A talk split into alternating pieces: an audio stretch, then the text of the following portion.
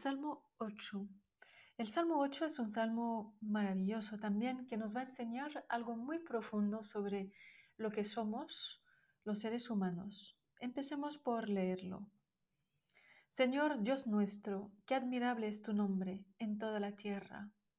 Tu majestad se levanta por encima de los cielos. De la boca de los niños de pecho levantas una fortaleza frente a tus adversarios para hacer callar al enemigo y al rebelde. Al ver el cielo, obra de tus dedos, la luna y las estrellas que has creado. ¿Qué es el hombre para que te acuerdes de él? El ser humano para que cuides de él. Lo hiciste apenas inferior a un dios, coronándolo de gloria y esplendor. Le diste poder sobre la obra de tus manos, todo lo pusiste bajo sus pies. Rebaños y ganados, todos juntos, aun las bestias salvajes, los pájaros del cielo, los peces del mar, y todo cuanto surca las sendas de los mares. Señor Dios nuestro, qué admirable es tu nombre en toda la tierra. Decíamos que este salmo hace la pregunta fundamental, ¿qué es el hombre? ¿Qué es el ser humano? ¿Ah? El Adam en hebreo, el ser humano, es genérico, no es el hombre masculino. ¿Qué es el humano, el ser humano? Para que cuides de Él, para que te acuerdes de Él. Dios hace memoria del hombre. Muchas veces en la Biblia Dios nos pide a nosotros hacer memoria de lo que Él ha hecho para no perder la, esperanza. Y aquí es Dios quien hace memoria del hombre. Pero ¿qué es el hombre? Para que Dios se acuerde de Él, para que Él nos cuide. Porque el, el Salmo empieza por decir que precisamente hay elementos mucho más grandes que el hombre. Tu majestad se levanta por encima de los cielos. O sea, lo, la majestad de Dios eh, es comparada a la altura de los, cielos. De la boca de los niños de pecho levantas una fortaleza frente a tus adversarios para hacer callar al enemigo y al rebelde. La fuerza de Dios también aquí es comparada a los cielos. Eh, es lo que permite poner un baluarte ante el enemigo. Pero luego, a partir ya del versículo cuarto, al ver el cielo, obra de tus dedos, la luna, las estrellas que has creado, ¿qué es el hombre en comparación con todo lo creado, que es alto, alto en el cielo, grande, con una perfección, mm, con una belleza incomparable, el cielo, la luna, las estrellas, comparado con esto, ¿qué es el hombre? Eh, eh, ¿qué, ¿Qué es el hombre para que cuides de él, para que te acuerdes de él? Una pregunta fundamental, ¿qué somos? ¿Qué somos frente a todo lo que existe? ¿No habremos acaso surinterpretado um, demasiado cuando nos ponemos nosotros en el centro de todo lo que es? Nosotros los seres humanos nos ponemos en el corazón de toda la creación, como si fuéramos su centro. Y aquí el salmista mm, nos obliga a reevaluar esta opinión. ¿Qué es el hombre en comparación con todo lo demás, precisamente? De hecho, el hombre, mmm, si se fijan en el relato de creación, no puede vivir sin todos los demás seres, sin la creación. No es nada sin la creación. En el primer relato de creación, en Génesis capítulo 1, el hombre viene creado al final de todo. Al final de todo, porque no podría existir ni sobrevivir sin la tierra, los mares, los animales, los árboles, las flores, etcétera, etcétera. ¿no?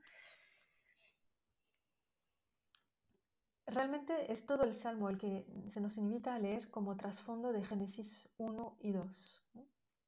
El ser humano es creado el sexto día, nos dice Génesis 1, es decir, el mismo día que los animales.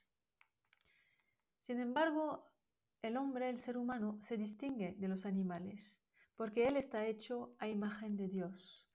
Génesis 1.27. Pero solo es imagen de Dios, no es Dios. Por lo tanto, el hombre no es ni animal ni Dios tiene que encontrar su identidad. ¿Qué es el hombre?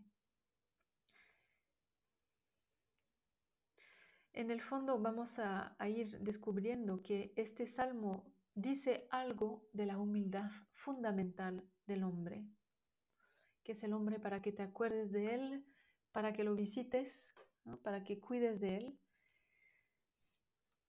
Pues si Dios lo visita, si Dios lo cuida, si Dios em, se, hace memoria del hombre, es por pura gratuidad, porque Él lo quiere. El hombre es como destinatario de la gratuidad de Dios. Dios, Dios que le, Dios que le, que se acerca a él, se interesa por él porque él quiere. No, no hay más razón.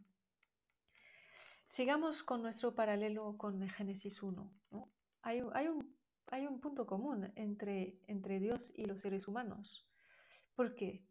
Porque se nos dice en el primer relato del Génesis Génesis 1, 27, que el hombre es creado por la palabra de Dios. Dios al hablar crea. Y en el segundo relato se nos dice que Dios sopla, sopla su aliento, su aliento de vida sobre el barro. Génesis 2.7. En ambos casos, en ambos relatos de creación, eh, Dios comunica algo de su ser a los, a los humanos. Por lo tanto, tenemos una característica común con Dios y que nos va a permitir hacer que hacer algo como Dios lo hace. La Biblia utiliza dos verbos, someter y dominar la tierra. Pero hay que entenderlo bien, no se trata de una dominación arbitraria, sino que se trata de mm, un poner reglas, un cuidar, un cuidado de las cosas, un cuidado de la creación, en el sentido de conducir cada ser, cada ser creado a su plenitud vocacional. Realmente Dios no quiere que sea la ley del más fuerte la que reine y que rija todo el mundo. Eh, caeríamos en una sociedad salvaje, caótica. Lo que tiene que regir el mundo es otra cosa. Es más bien, es más bien la preocupación por el hermano, los dos decálogos que, tenemos en el libro del Éxodo y el Deuteronomio nos recuerdan esto. En el fondo, el criterio de, actuación, de comportamiento, es el hermano, el bien del hermano, el respeto del hermano.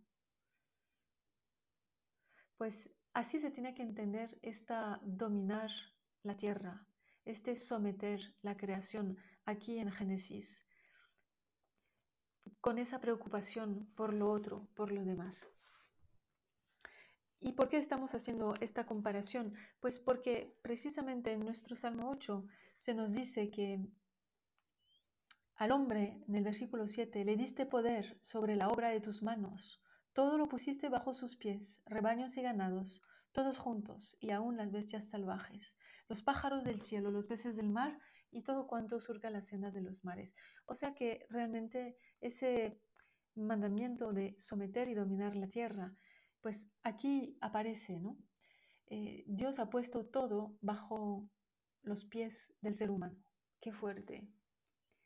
Entendemos bien, me repito, esta sumisión, este dominar. ¿no? es la ley del más fuerte, es un llevar a su plenitud cada, cada ser, cada ser de la creación, acompañarlo para que pueda florecer, desarrollarse, ser lo para lo cual ha sido pensado. El versículo 6 nos dice que Dios lo hizo apenas inferior a un Dios, coronándolo de gloria y esplendor. Efectivamente, es apenas inferior a un Dios, a un Elohim.